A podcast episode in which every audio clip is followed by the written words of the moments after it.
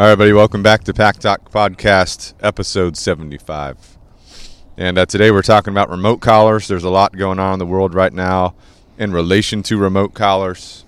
They are uh, under attack, but they are a good training tool when used properly. And just like any training tool, they can be used properly, they can be used improperly. They can be referred to correctly, they can be referred to incorrectly so today our goal is to go through um, the details of a remote collar, give all sides of the coin in relation to remote collars, try to provide education on them, and uh, you know again the underlying premise is that you know they are a training tool. They should not be your only training tool, but uh, they can be used properly. They could be used improperly, just like a leash could be used properly. A leash could be used improperly. All right, all these kinds of things we want to talk about what remote collars are. And just like with anything, you know, terminology is very important. And I think it's super important, especially with remote collars and kennels, actually, because if they're spoken about or referred to in an improper way, it's not going to help education and understanding of the equipment, right? Versus if they're referred to the proper way. All right. So, with that being said, a kennel, for example, some people call a dog crate or a dog kennel, they call it a cage. I think that's improper because it's not a cage. You know what I'm saying? It's a simple management tool for us to use with our dogs. We should be making uh, comfortable associations with the kennel so that the dog likes it, so that it is a resting place. It's a safe place to go to. And uh, that's not something that a cage is, right? That's what a dog crate or a dog kennel is, okay? Um, same thing with remote collars. Um, I refer to them as remote collars because that's what they are. Some people refer to them as electronic collars, which, while that's not 100% incorrect, I think there can be some negative connotations uh, with that terminology, electronic collar. I think that can scare some people, or again, if they hear that, they don't really understand how it operates, how it works. And then you have people that call them shock collars or zap collars, and these are 100% inaccurate because uh, remote collars they do not shock, they do not zap. We will get into the details on how they work here shortly, uh, but that terminology right there just again creates a negative mindset towards a training tool that could be very beneficial for both dogs and owners. You know what I'm saying? It can ensure safety for dogs and owners. It can provide freedom to dogs and owners, right? So referring to a remote collar as a sh- as a shock collar or zap collar, 100% uh, improper use of terminology from my perspective. And uh, you know, back in the day when remote collars first started out, sure they were designed and built improperly, but the way that they are designed and manufactured today, um, you know, it's 100% safe to use, 100% not going to cause any uh, damage to a dog or a person, right? They operate like a TENS unit. We'll get into more details on that shortly. But uh, just interested if there's any other thoughts about terminology in regards to remote collars or any piece of equipment that you guys are thinking of right now. No, I mean the way you said it, like the the words you use can paint a picture. You know what I'm saying? So like I think of uh, over in the UK, I know like they're trying to ban these things. You know what I mean? California so like somebody, too. Somebody comes up to you with a petition. Hey, hey, you want to you want to sign this to ban shock collars, and that's the terminology we're using. Let's say me as a person that doesn't know anything about this, just right off the rip, I'm not liking what these sound like. You know what I'm saying? Shock. Mhm. Oh my gosh, that sounds horrible. Yeah, I'll sign this petition or whatever. When really this is a valuable tool. So like just just using the wrong terminology for something paints a negative uh, light on it, right? Yeah. And when really calling it the right thing doesn't, right? Mhm. It's a remote collar. It's all it is. It's a it's a tool. Mhm. You know what I'm saying? Yeah. But Well, uh, real quick, we'll talk about what does a remote collar actually provide to a dog owner. And I've already kind of briefly mentioned it, but a couple things that popped in my head when I'm thinking about what does this tool provide to a dog owner when trained properly, when taught properly, when used properly is going to be freedom. Right? Freedom to allow your dog to do things that dogs like to do like running around, being off leash, you know, chasing squirrels or whatever you want your dog to do, all those types of things. So your remote collar allows that freedom because it also provides safety. It also provides clear communication at a distance. You know what I'm saying? I typically refer to remote collars as invisible leashes because that's what they are. Why do we use a leash? To ensure the safety of our dog, to maintain some level of communication with our dog, to maintain control of our dog, right? So, remote collar, when used properly, when trained properly, is going to do those same things, right? It just gives you higher levels of communication, higher levels of freedom, higher levels of safety. You know what I'm saying? Because uh, let's say you've got your dog running around off leash, it starts going towards a road, and your dog's not thinking about the road. They're a dog. You know what I'm saying? They don't know about cars and the danger that's there. They're just like running around having a good time chasing the smells that are in the wind. You know what I'm saying? And so they start going towards this road. You can, you know, tell your dog to come to you. Your dog is not going to 100% of the time uh, come to you when called, even if you've done everything you can to build up that command. There's going to be things that are distracting your dog, like this smell in the wind, right? Your dog is uh, not registering what you're saying. So your remote collar allows you to back yourself up and give your dog a quick communication to turn around and head back towards you and also match their mindset because you can fine tune it to your dog's mindset and uh, communicate with them at that level at that time. You know what I'm saying? And then adjust from there. So those are some of the benefits to using a remote collar.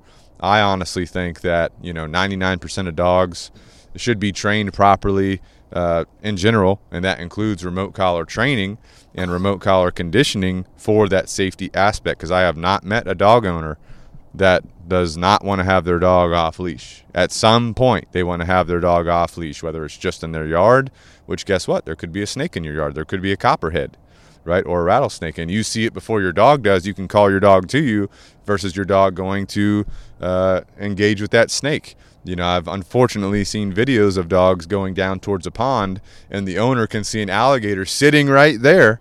The dog, you know, they're telling their dog to come. The dog doesn't know what's going on. The dog's just hanging out by the water. Boom, gets grabbed by an alligator. You know what I'm saying? Like I've literally seen those things happen before.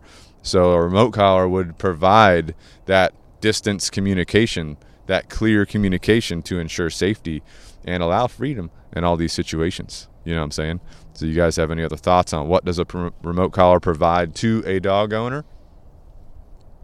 Or you think I hit the nail on the head pretty good? I mean, you did pretty good. Pretty good job. to me, it's like it's it's insurance, right? In those situations, you need to be able to effectively communicate with your dog quickly. You know, it's pull them out of danger or away from something that could be potentially dangerous, whatever the case may be. You sit there and say, "Fluffy, come here, boy, come, mm-hmm. come, come." Mm-hmm. They're not listening to you, right? Yeah. Everybody says, you know, that you meet with their dog. I know my dog. You do, but not hundred percent. Maybe ninety nine point nine percent, right? Because that's the way I am with my dog. No, I know what he's going to do, but I still account for that 0.1 percent you know that situation that's going to occur where I need the remote collar. And like I tell my clients, especially at this point in the relationship with my dog, I put the remote collar on every day, but I don't use it every day. Mm-hmm. I don't need to most of the time. Right. But if I do, I can. Right. You know, I could be walking with him, he could just decide, oh, I'm taking off running. I need to be able to get him back to me that second, not trying to, you know, negotiate with him and trying to do the recall. Yeah. Yeah, good points. And uh, Lexi, you got something? Yeah, I think it's important to remember that, you know, dogs are never going to be robots. They're never going to be machines. It's not going to be 100% perfection, like you guys have both already mentioned.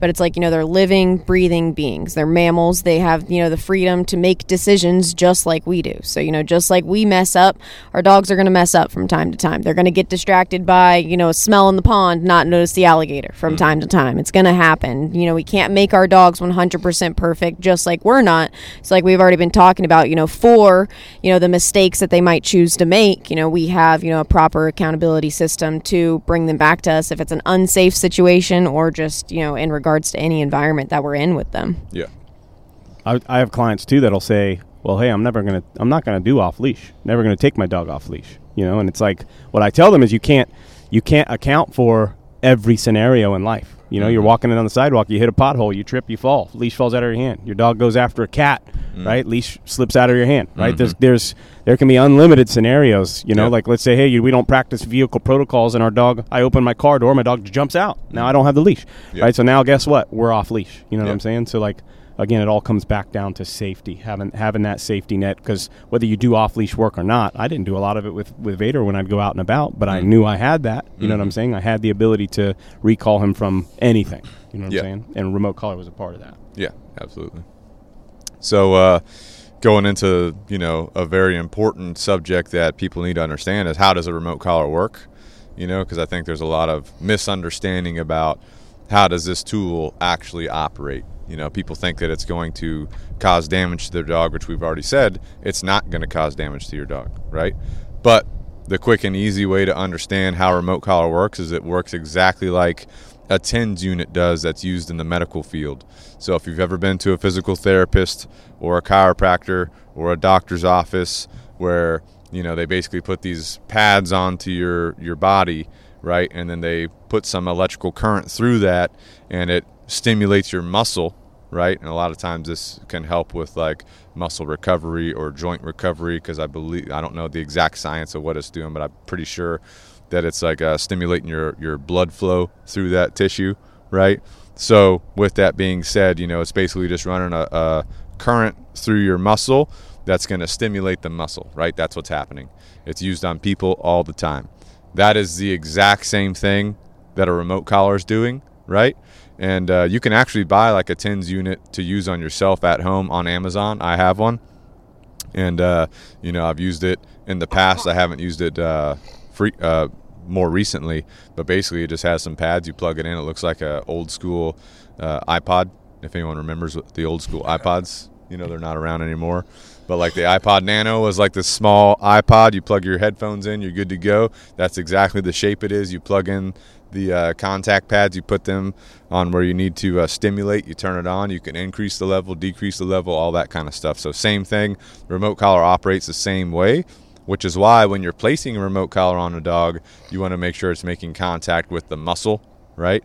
Um, so you want to place it on the dog's neck where there's a muscle for it to stimulate. But with that being said, that's kind of the quick and easy on how a remote collar works.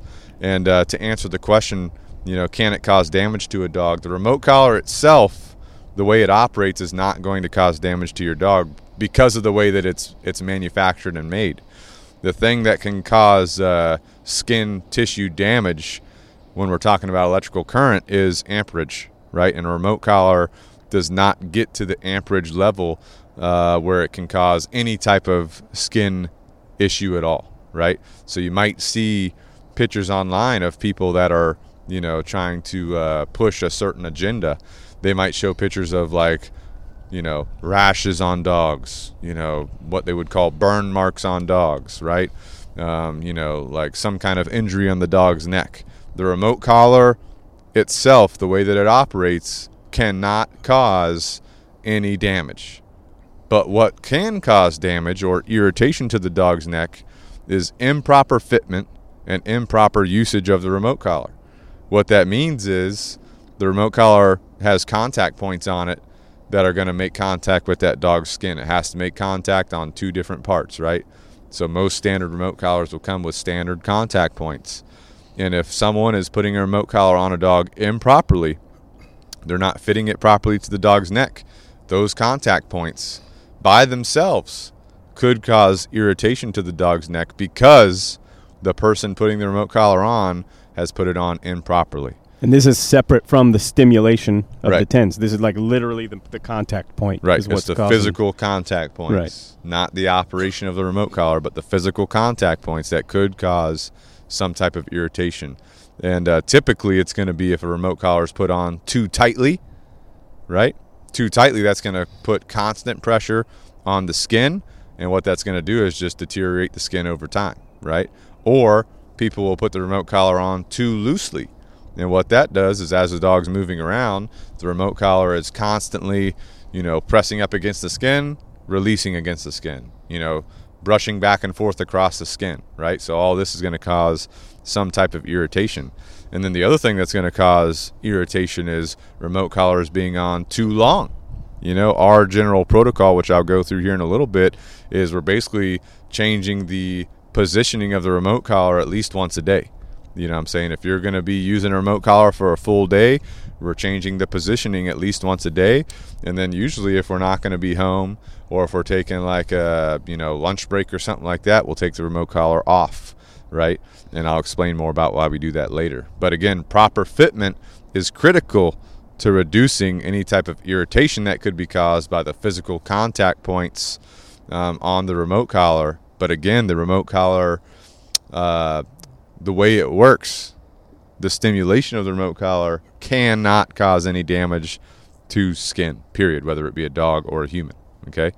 Now, with that being said, you know, technology is constantly evolving. So the the remote collar manufacturer that we use, which we'll recommend later, they have a number of different contact point options. So you can switch out your contact points based on your dog's skin and your dog's coat type, right? So you're not going to be using the same type of contact points for every single dog, which we'll go more into detail on here in a little bit. All right. But does anybody have any other feedback or comments on the the rumor, the myth of a remote collar causing damage to a dog or proper fitment on a dog? I think another point to bring up is that whenever some people talk about causing damage with the remote collar, some people are like, "Oh, it's going to make my dog fearful," or "Oh, it's going to make them scared. It's going to make them, you know, insecure." Things like that. So, like, if we're talking about that term, um, like that terms of damage and not the physical, yes, mental. psychological or mental damage, um, like that's kind of the same answer. Like, it's like that remote collar. If it's taught properly, it's not going to. You know, people are like, "Oh, it's going to make my dog fearful." No, it won't. If we're teaching them the correct way. If we just start, you know, putting it on and start using it, yes, you know, that can make a dog fearful depending on, you know, the dog personality type, things like that. Um, but, you know, just claiming making a blanket statement that a remote collar is going to make your dog fearful isn't exactly accurate either. It has to be taught properly. Right, good point. Yeah, so like you said, and like we already talked about, they can be used properly, they can be used improperly, which we are going to detail how we teach a remote collar to a dog here in a minute. But that psychological or mental side of the house too, very important. You know, you got to go through a proper what we call conditioning process, which is teaching that dog how to interpret the signal that the remote collar sends them, right? Because remember, a dog is a non-verbal being, which means you can't talk to them like we are talking to you guys right now. Like you guys are listening to us, you're either watching on YouTube or you're listening to us through a podcast platform. And we can verbally give you information. We can't do that to a dog. We literally have to show you or show them physically information. So there is a step-by-step process to communicate to them about what this what this feeling that you've never felt before what it is and how to interpret it right and that's going to eliminate psychological or mental issues you know what i'm saying but if you use it improperly you know you might you you could have those kind of issues you know what i'm saying Well, that's why we're at the point we are now. If the remote colors were only available to, say, like trainers who know how to condition them and they're good to go with it, we wouldn't be having these issues. That's a you good know point. what I mean? Uh, because they're widely available and people are buying them, and it's hundred percent, usually hundred percent misuse. You know, they include a little booklet. Hey, do this and this. Some of that is accurate, but it's not as thorough as it should be. Mm-hmm. You know, especially to the average person who's trying to operate one of these things. Um, so that's where a lot of the problems are coming from. You know, if it was some somehow kind of regulated, and that's another thing about red flags. I don't know if we talked about, but if you ask a, a potential dog trainer, you use remote collars, they're like, yeah, we put it on day one. You, know, you might want to kind of pull back from that. Mm-hmm. This is basically what you would do. Yeah. You know, you don't want to, your dog to go through that. It needs to be introduced properly. So that's the thing.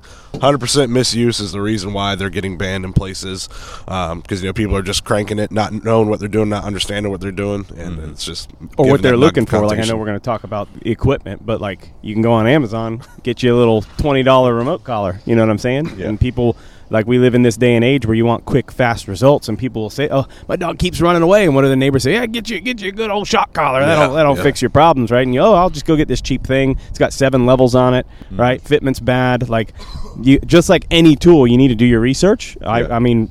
Uh, invest in getting a professional to help you out, right? Or at least do a lot of research on your own, listening to podcasts like what we're doing here, watching our, some of our YouTube videos, things like that. But don't just put these things on. Yeah, I mean, every tool, if improperly used, will Yeah. be effe- won't be effective or will, you know, create a bad scenario. Yeah. Like I'm not going to use a, a pipe wrench to jack up a car. Right. You know what I mean? So, in every profession, there are certain tools, and they all just need to be used properly, as we've mentioned. Yeah. All right. So now that we've got up to this point, let's discuss real quick um, how are we going to teach a remote collar to a dog? And so before I delve into this topic, I'm going to, again, I do it all the time, refer the listener back to episode number 27, episode number 28. These two episodes are going to cover canine learning theory. How do dogs learn? How to understand how they learn, and also our training progression because, like Kevin just mentioned, you're not going to use a remote collar on day one. For us, we might start using a remote collar in general out of a four week training program. We might start using it on day seven or day 10, somewhere around there, right? It's going to depend on the dog, depend on the situation that's going on. So it's not like you can just do what we're taught, what we're going to describe here out of nowhere, right? And that your dog understands that there are some prerequisites that need to be uh, provided to your dog. So, first of all, your dog needs to know engagement. Your dog needs to have a relationship with you, right? And you can go back to episode 27, 28. We'll talk about that in those episodes. But you need to have engagement with your dog. You need to have a relationship with your dog. Then you need to be able to teach your dog, uh, you know, through the use of uh, rewards and reward markers. You need to teach your dog how to uh, sit, how to heel, how to down, how to stay, how to come on command, and how to uh, spot. Right? Those would be like the the the basic obedience commands you want your dog to know. And why is that important? Well, you need the relationship because you want your dog to pay attention to you. You want your dog to start having that mutual respect, mutual trust with you. The obedience is important is because through the obedience is how you're going to give your dog an understanding of the remote collar itself, right? So that obedience is critical. Uh, remember, your dog is a nonverbal being, so that obedience is critical in helping to bridge the gap between a verbal species, which is a human, and a nonverbal species, which is a dog. Okay? And then uh, you also need to teach your dog some form of accountability, which means if they disobey you, right, they know there's going to be some type of accountability. And what we do is we use leash corrections at first, right? We have a whole process for teaching that. But once the dog understands the engagement relationship, once the dog understands the basic obedience, once the dog understands accountability, now we're ready to start our remote collar conditioning process. Okay. Now, the process starts off with the dog getting a remote collar that's properly uh, fitted to that dog and has the proper contact points for that dog, right? Which we'll talk more about that here in a minute. But you're going to select the remote collar that's properly fitted to your dog and has the proper uh, contact points for your dog. Then you're simply going to have your dog just wear that for at least 24 hours, preferably more than that. But the whole premise behind that is the remote collar is another collar that your dog's wearing. That's a little bit tighter fitting than other collars, so it's going to take some time for your dog to get used to wearing it. And we basically want your dog desensitized to the fact that there's a new piece of equipment that it's getting used to, right? You have a protocol for putting it on, you have a protocol for taking it off. You have a routine and ritual for putting it on. You have a routine and ritual for taking it off. So you're getting your dog used to all that kind of stuff. And also, like if you wear a watch or if you wear glasses or if you wear a hat, right? Something like that, or a necklace or whatever you whatever you wear every day, shoes, whatever. Um, you know, sometimes if you wear a watch, I guess I'm the only one with a watch. Yeah. Lexi, Lexi got a watch. Oh. Uh, but uh, anyway, if you wear a watch, right, and you wear it every day, if you take it off, sometimes it feels like it's there and you're looking at your wrist and you're like, oh shit, don't even have my watch on. You know what I'm saying? So like that happens and we want that sensation with the remote collar that it's just, you know, it's something that we always wear. Okay. So once we achieve that, then we're actually ready to start the actual conditioning process. And the way this works is you're going to take your dog out to your normal training area with your normal training setup, your food rewards, your leash, your training collar, which we use First Saver training collars, right? Whatever training collar you use, you're going to take your dog out to your normal training area, and then you're going to start at level one on your remote collar system, and you're going to just nick your dog, right? We'll talk about the features here in a little bit, but there's a stimulation setting called a nick, which is a one half second stimulation. You're going to nick your dog at level one, and you're going to work your way up in levels until you can tell that your dog has registered the sensation. You don't want the sensation to be too much, but you don't want it to be too little. You want your dog to notice that there's some kind of sensation going on. And generally, what your dog will do is like look to the side, look down towards the side where the uh, remote collar is at, right? They should just be hanging out with you, that kind of thing. As soon as you notice that there's some type of registration about the stimulation, then you're going to go into your conditioning process. And what we're doing is classically conditioning the sensation of the remote collar to different obedience commands. So the first one is the come command. And that's most important because if there's a dangerous situation and you need to communicate with your dog via remote collar when they're off leash at a distance away from you, we want default behavior to be to come back to you. Okay? So what we do is we provide a stimulation on the remote collar. We immediately say come, and then as soon as that dog turns in our direction and heads towards us, again, this is all on leash, we immediately mark with our terminal release marker, which is yes. We back up, we give a food reward. Okay, that's the basic process right there. And we do that repetitiously until we are comfortable that that dog understands that when they feel that stimulation, they should immediately move towards us. Once we do that with the come command, we're basically going to repeat that process for the sit command, the down command, and then uh, heeling. Right? Those are like the big ones. So we're gonna we're gonna provide a little stimulation at a level they can barely register.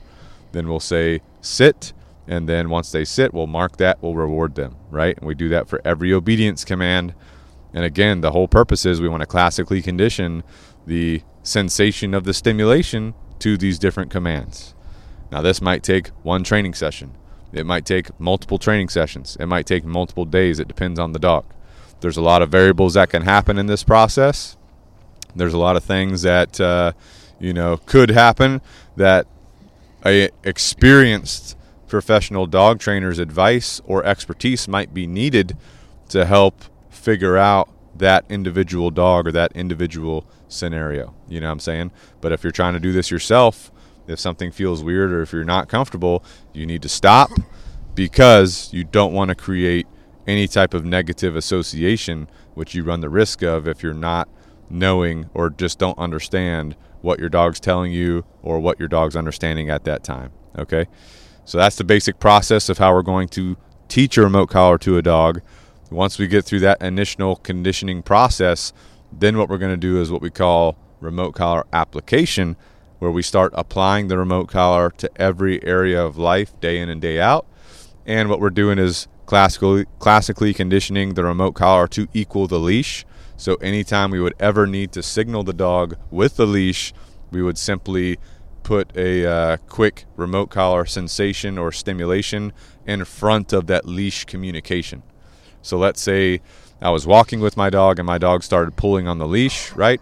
Up to this point, we've trained our dog not to do that. But let's say they decide to do that.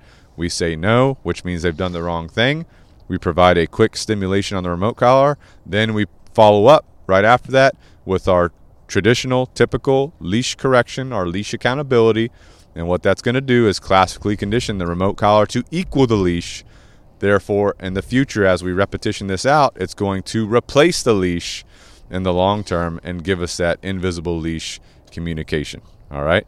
So that is the general overview of how we're going to teach a remote collar to a dog. We have our desensitization of wearing the remote collar. We have our conditioning process itself, where we provide stimulation classically conditioned to each obedience command, starting with the come command.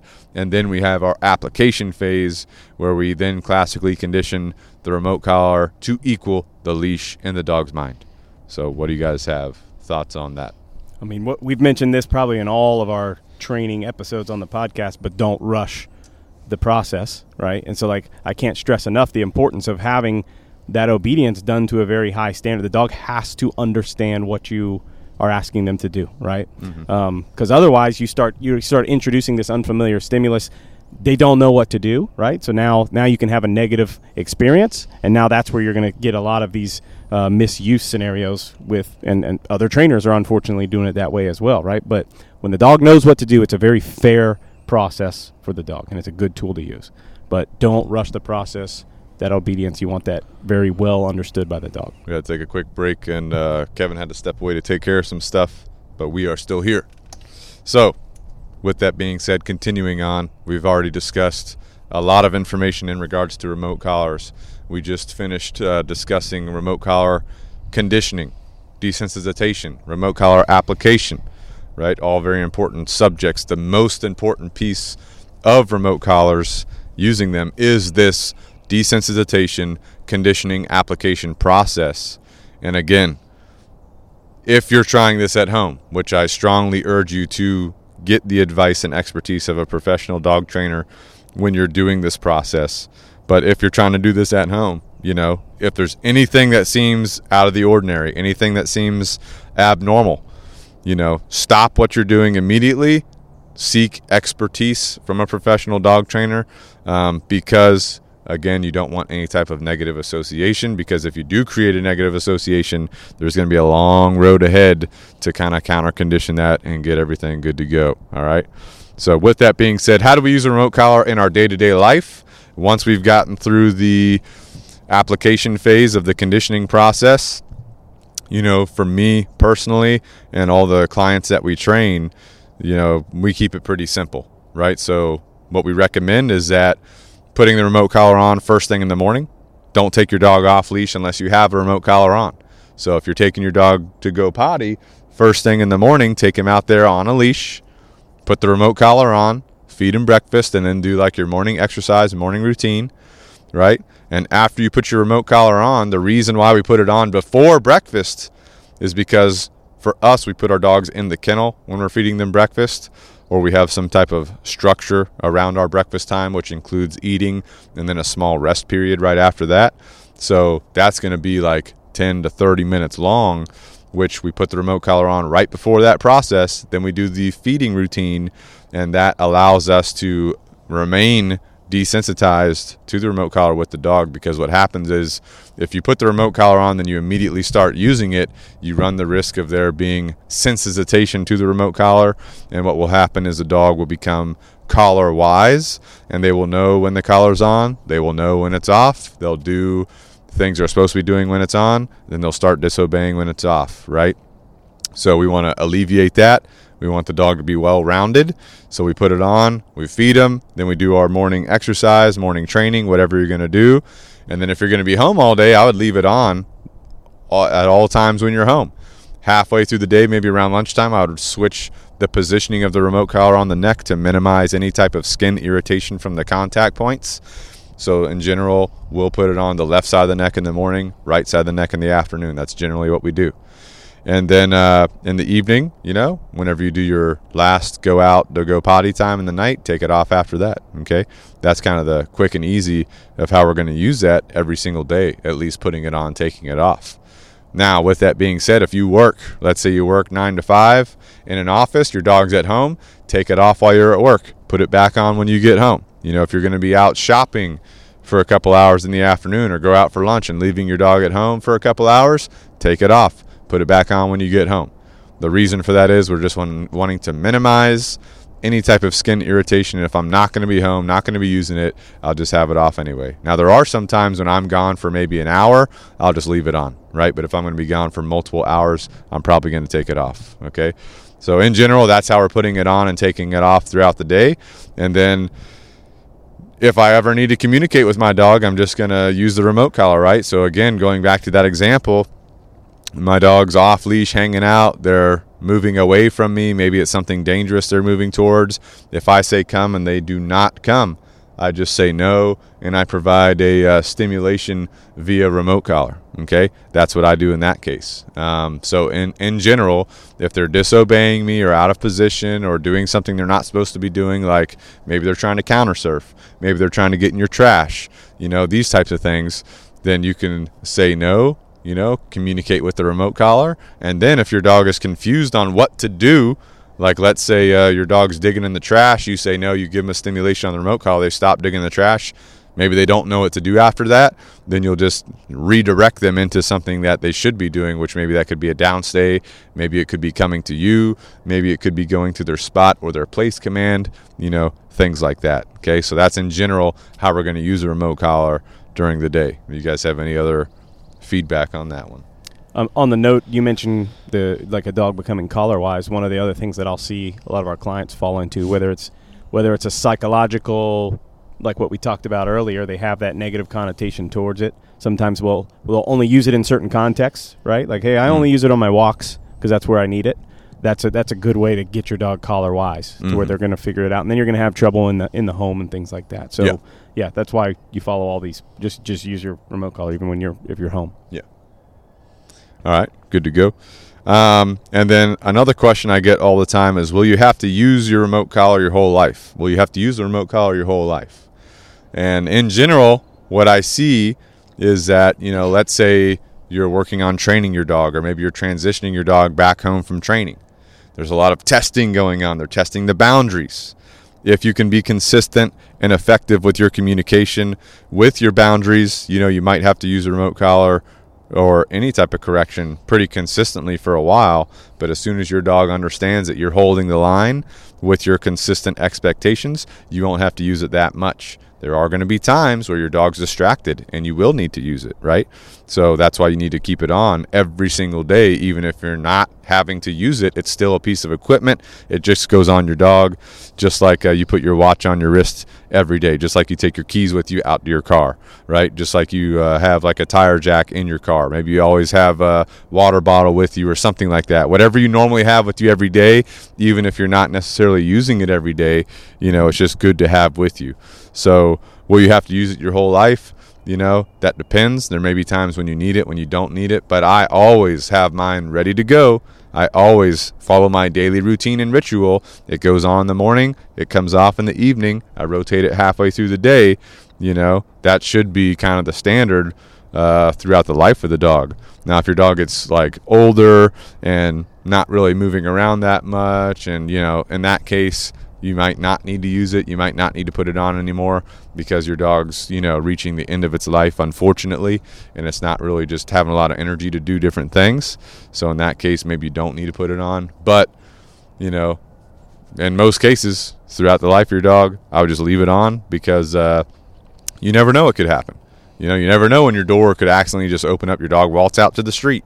You know, you never know when so and so might show up, open your door, or you're having people come over randomly or whatever. You never know what's going to happen, and you just want to be able to have that effective communication, that safety net always there for whatever's going on. What else you guys got on that? That's a common question. It is. I think I look, in my opinion, I usually, I, I've, I just have to look at the person that's asking that question. And Mm-hmm. a lot of times, like, why are you asking that question? Most likely because there's there's still some type of attachment towards the remote collar system, and, and like the, the Or negative, negative mindset right towards it. exactly like Right. the underlying question is can i move away from using this tool because i don't like this tool Mm. right and so like you have to kind of look at why are, why are we asking this question because it could be you have the wrong perspective still at that point so now it's more of an education thing so it's like i don't know you're you're putting a putting shingles up on a house i'm not a roofer so just just using an analogy Here we but go. you know if i got a hammer and nails i can do that. I can do it effectively. You know what i'm saying? It's going to take me a long time. Got a nail gun going to be a little bit more effective. So it's literally a tool you know what i'm saying? Mm-hmm. like it's nothing like don't don't look into it deeper like oh my gosh i'm gonna i'll just correct on the leash and not the remote color because it's worse. You know like Mm-hmm. don't don't assign those labels to it because that's not what it is. If you're doing everything we've talked about it's an effective tool. It's going to make life easier. It's going to make life safer for your dogs. Mhm. there's so many scenarios where dogs have died, you know, that, that that are close to us, people we know. You know what I'm saying? Dogs have died that literally having this tool in place could have saved their life. You know Right. what I'm saying? So like it's literally just a tool. Don't have this you know negative perspective towards it. Educate yourself, but like yes, you can like at the end of the day, like there's times I'll let my dog out. I don't have a fenced in property and I'll let them out without a remote collar and they recall and it's fine. But in general, I'm using my tools. Yep. Most of the time consistently I'm using my tools. But yes, my dogs will still listen without this collar. Yeah. You know what I'm saying? Because I use it consistently. And uh, one point that you brought up, you know, about it can save certain situations, you know, like if you watch some of the videos that we've reviewed, the React videos where you have like uh, dogs fighting, you know what I'm saying? What you can do in that case is uh, if you have clear communication established, you can easily communicate to your dog to move away from that situation, call your dog out of that situation. You can stop that situation without having to physically get involved because if you get in, in the into the mix with a couple dogs fighting, for example, guess what? There could be some damage that you incur. Yeah. You know what I'm saying? Because of that. So just something to pay attention now to. as well. Go, comes back to that foundation, right? So like, don't think in that scenario, two dogs fighting. Oh, I'm just going to put a remote collar on. You may make that dog fight w- harder, or come at you, or re- like there's going to be all these other issues. So again, even in that scenario, like this is why it's important to do this conditioning process. Even if I provide stimulation in a, in a scenario where my dog's fighting, he has to know what to do, Mhm. right? Like when I give a recall, he knows what to do, Mhm. right? Yeah, exactly. Keep that in mind. All right, last but not least, let's discuss remote collar recommendations. So the manufacturer of remote collars that we use is Dogtra, right? You can uh, get their collars on Amazon. You can get their collars uh, on their website.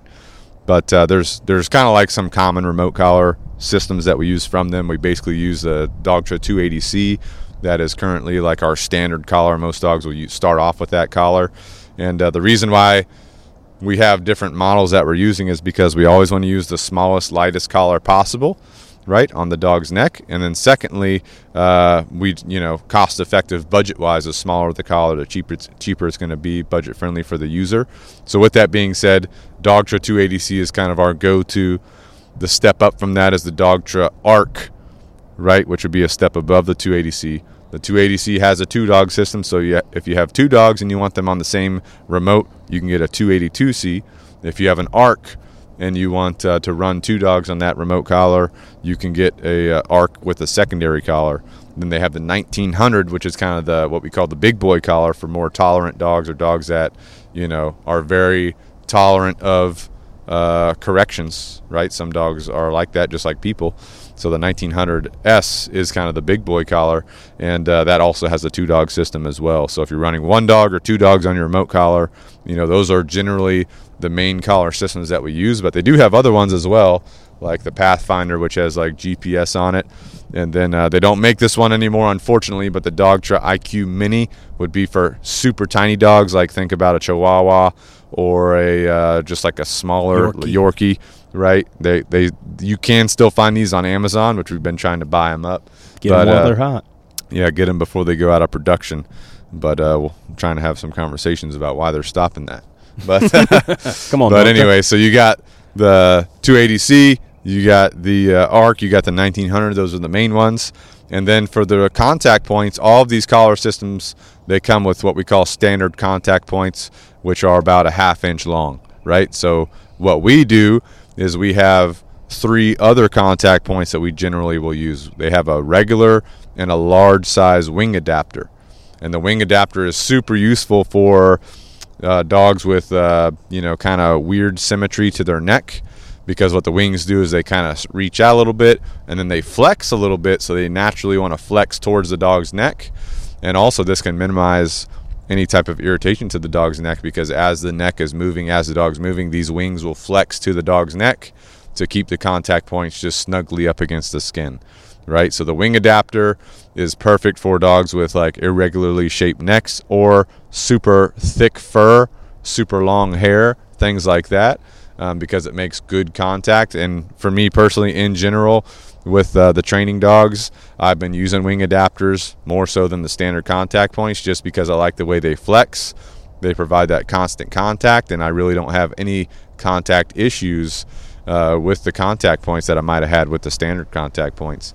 So they have the large and regular versions of that. Then they have what's called a comfort pad, which is a super small and uh, minimalist pad that's very smooth. And th- this would be for like thin haired dogs or short haired dogs, like a pit bull or a Doberman, dogs like that, German short haired pointer, you know, those types of dogs.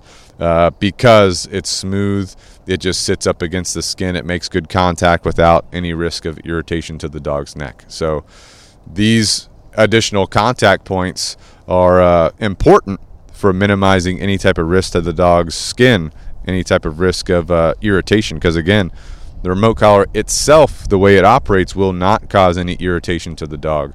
But the contact points, failure to have good fitment, is the number one reason why there might be some type of irritation caused to the dog's neck.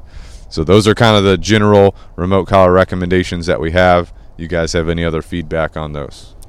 I mean, this is where I think I think getting getting some help from a professional trainer is going to be beneficial, right? Because you don't know what system. Like if you're whether whether you're doing a, a board and train program like like us, we'll we will find the right system for your dog. Hopefully, if you're doing like a private lesson kind of scenario, that trainer will have access to multiple systems because uh, you don't want to go spend a couple hundred bucks on let's say the 1900 you know when it had the output's going to be too much for your dog or you don't want to get a lower collar that has too low of an output. Now oh, now i got to upgrade right? So like you could end up spending a lot of money here but this is where it will be beneficial to kind of have a professional help you out to, to, select the proper system for your dog. Yeah. Yeah absolutely.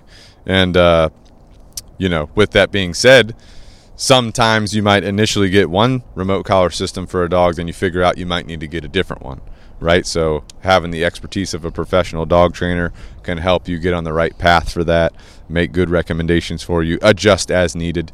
And uh, one thing Kevin mentioned before he had to roll out was red flags. You know, so if you're trying to communicate with some dog trainers that are local to you, for example, and uh, you know maybe they're saying they're going to use remote collars on day one, or maybe they're trying to have you come in for a consultation and they want to go ahead and put a remote collar on your dog. All these are red flags. Remember, there are prerequisites to remote collar training. And again, engagement, relationship, obedience, and then the dog understanding some type of accountability, generally going to be through the leash, before you even start the remote collar, is critical to long term success. You know what I'm saying? So if anyone's trying to skip those steps, red flag goes up. I'm not meeting with them. I'm not working with them anymore. I'm going to find somebody else. And we did do a podcast on how to select a proper uh, professional dog trainer. I don't remember the 45, somewhere around episode 45. And so uh, if you refer back to that episode, we go into detail on some questions to ask, some things to think about when you're trying to select a professional dog trainer uh, to get some ex- expert help from. You know what I'm saying? So, uh, anyway, with that being said, any closing thoughts on remote collars? No, I mean it's a good, it's a great tool, and I can, I'll say from, like I was one of those people. I wouldn't say that I was like avidly against remote collars, but I was definitely apprehensive to remote collars because I had a lack of understanding. I think So most people are. I think I think that's the general. Uh, that's generally what you see. It's like Mhm. uh, I don't I don't really understand this tool. They they already have this this negative connotation. People are calling them you know the wrong terms and stuff like that. Mhm. So it's like uh, I don't know if I want to use this on my dog. So I was definitely in that camp. You know, and uh, as as Chad educated me and showed this to me, I used it on myself. That was the first thing I said. Hey, I'm putting this on myself. You know, and and most of the time, and I have all my clients do that. Most of the time, you go, oh. Okay, that's Mhm. a just a tens unit. It's not that not that not that bad Yeah. right? So like, but I have now seen firsthand the uh, the benefit to having a remote, remote collar, Oh, yeah. literally as as much as saving live saving our dogs' lives. You know Absolutely. what I'm saying? Uh, Absolutely. so uh, definitely pro mo- remote collar. Well, you know, one of my dogs, I like to let my dogs do what they like to do. Right. You know, within reason, right? But the way my structure's set up, the way I do things. And one of my dogs just loves running through the woods, smelling things, chasing things, and I want her to be able to do that. Her name's Georgia. She's a Doberman, but she'll literally be out running around the woods for hours. All you know what I'm saying? All day. She loves chasing squirrels, smelling things, running around. Like that makes her feel good. She likes doing that. I like it uh, that she has the ability to do that.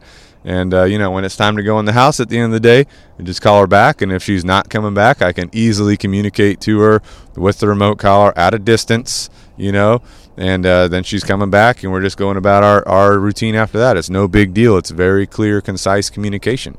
You know, there have been times where I've been hiking with my dogs in Georgia again, she if there's something in the woods, she will find it. You know, and she's found snakes before. And I'm like, I don't know what kind of snake that is because it's too far away from me. Mm-hmm. So I call her back, and she's ready to kill this thing.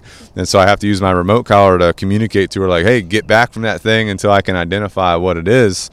And uh, because I don't want her getting a snake bite, you know what I'm saying, at least a venomous one. And so, again, that has saved lives in that scenario you know or maybe you have a dog that you're hiking or walking with and maybe there's uh, some old food on the ground someone left in your neighborhood or maybe there's roadkill in your neighborhood. Your dog's trying to eat it you know? You don't want an upset stomach. You don't want to deal with diarrhea later so you can communicate to your dog to come away from that and if they're not coming away from that you can use your remote collar communication to back yourself up and ensure their safety you know? So just some examples you know other examples that i talk to people about are like they're on the beach they're hanging out with their dog on the beach. The dog's running around playing, having a good time, and uh, maybe their dog's trying to drink salt water. You know, that's going to cause diarrhea, hundred percent. That's going to cause like throw up in your car. You know what I'm saying? So, stopping that. Your remote collar can help with that. Your remote collar can ensure your dog's safety on the beach, calling them back to you. You know, all that kind of stuff. So, um, again, the the uses are endless. It provides that freedom. It provides that safety. It provides that clear, concise communication when used properly, right? When trained properly. So, again, you know, you might need to listen to this podcast a couple times to understand it and, uh, you know, ensure that you're making the right choice when you're using a remote collar. But be wary of uh, trainers out there that are trying to push it on you in a negative way. It's a training tool. It should be incorporated into your overall training progression, training pipeline, and it shouldn't be, uh, you know, too quickly incorporated. Right? It's got to be done properly with the proper prerequisites to training. Okay. So, with that being said, Pack Talk podcast is sponsored by Canine Revolution Dog Training. So, if you guys need dog training, if you're local to the South Carolina area, like the South Carolina Low Country, you know, you can reach out to us on our website. You can call us, you can text us, you can email us, whatever's most convenient for you. We'll be more than happy to help you. We're more than happy to do a consultation. And there have been consultations where we've done where we've gone over to the people's house, we've given them, uh, you know, education, we've given them uh, training, and they've been able to accomplish their goals themselves. They don't need us. That's good to go. We've also had people that have signed up for training. We've sent them a bunch of our YouTube content, and they've uh, done the training themselves on YouTube. They didn't need us. Good to go. We're happy to help. We're happy to educate. Um, but even if you're across the United States, we've trained dogs from all over. We've trained dogs from Florida, Georgia, California, Washington State, Texas, right? All over the place. Uh, you know, Connecticut, Massachusetts. So if you have a dog and you want it to come through Canine Revolution Dog Training or you want to work with us, reach out to us. We will coordinate that with you guys. Also, the podcast is sponsored by Canine Revolution Apparel. So if you're a dog owner and you like dog stuff and you like Canine Revolution, you can hop onto Amazon. You can grab you a Canine Revolution Apparel t shirt. You can grab you a good to go hoodie, a good to go shirt, and you'll be good to go, right? Also, it's tank top season. We mm. got the Iron Revolution tank top because we got to take care of ourselves so that we can take care of our dog. And the Iron Revolution mentality is hey, we got to get healthy, we got to get fit. And the more healthy and fit we are, the more capable we are of taking care of ourselves and taking care of our dogs and just getting after it in general, right? So jump onto Amazon, grab you some Canine Revolution apparel. That's going to support the podcast. Last but not least, make sure you're supporting America. You know, there's some things going on in the world. If you're not paying attention, there's some things going on. And uh, also, there's some slave labor being used, right? Countries across the across the ocean from America using slave labor. We don't want to support that. So what are we doing? We're supporting ourselves. We're supporting America, and that's why we support Jocko Fuel and Origin USA. Jocko Fuel, they have good supplements that are good for you, that are going to help you. No fillers, no bad ingredients, right? And then Origin USA has, uh, you know, jeans, boots, belts, jujitsu gis, hats, hoodies, all this kind of stuff. Underwear. Underwear. I have some. Yeah, it's nice. Yeah, you touched it I did. when it was on me. Yeah. Yeah. But uh, so it's all of the products made at Jocko Fuel and Origin USA. The products are sourced in America. Every ingredient, every piece of those jeans, the cotton, it's from America. It's made in America by Americans. By Americans? And uh, anyway, so if you want to support America, you want to support manufacturing in America, go to jockofuel.com, originusa.com. You can use the discount code SINGER101. That'll get you 10% off. And I was having a debate with someone recently. They were saying, man, those Jocko Go energy drinks, it's like $2.70 a can. And I was like, well, how much is a monster in the gas station? $2.79, $2.90, whatever. How much is a Red Bull? Same thing. So, you know, don't let propaganda try to get you away from good things that are good for you, sourced and made in America, right? You can go on the website, you can use a discount code, 10% off. Now you're saving money. You know what I'm saying? And you're supporting yourself. and it's good. Good for you. All right, we're good to go. So, all right, you guys got any other closing thoughts? Good to go. Chris, you got you got the Jocko jeans. I got the I got the Delta 68s and the uh, factory denim. Both What uh what Jocko Fuel supplements are you on right now? Go. You're on the Uh, Go, which Cold is War. the energy drink. Cold War, you feel a little sick.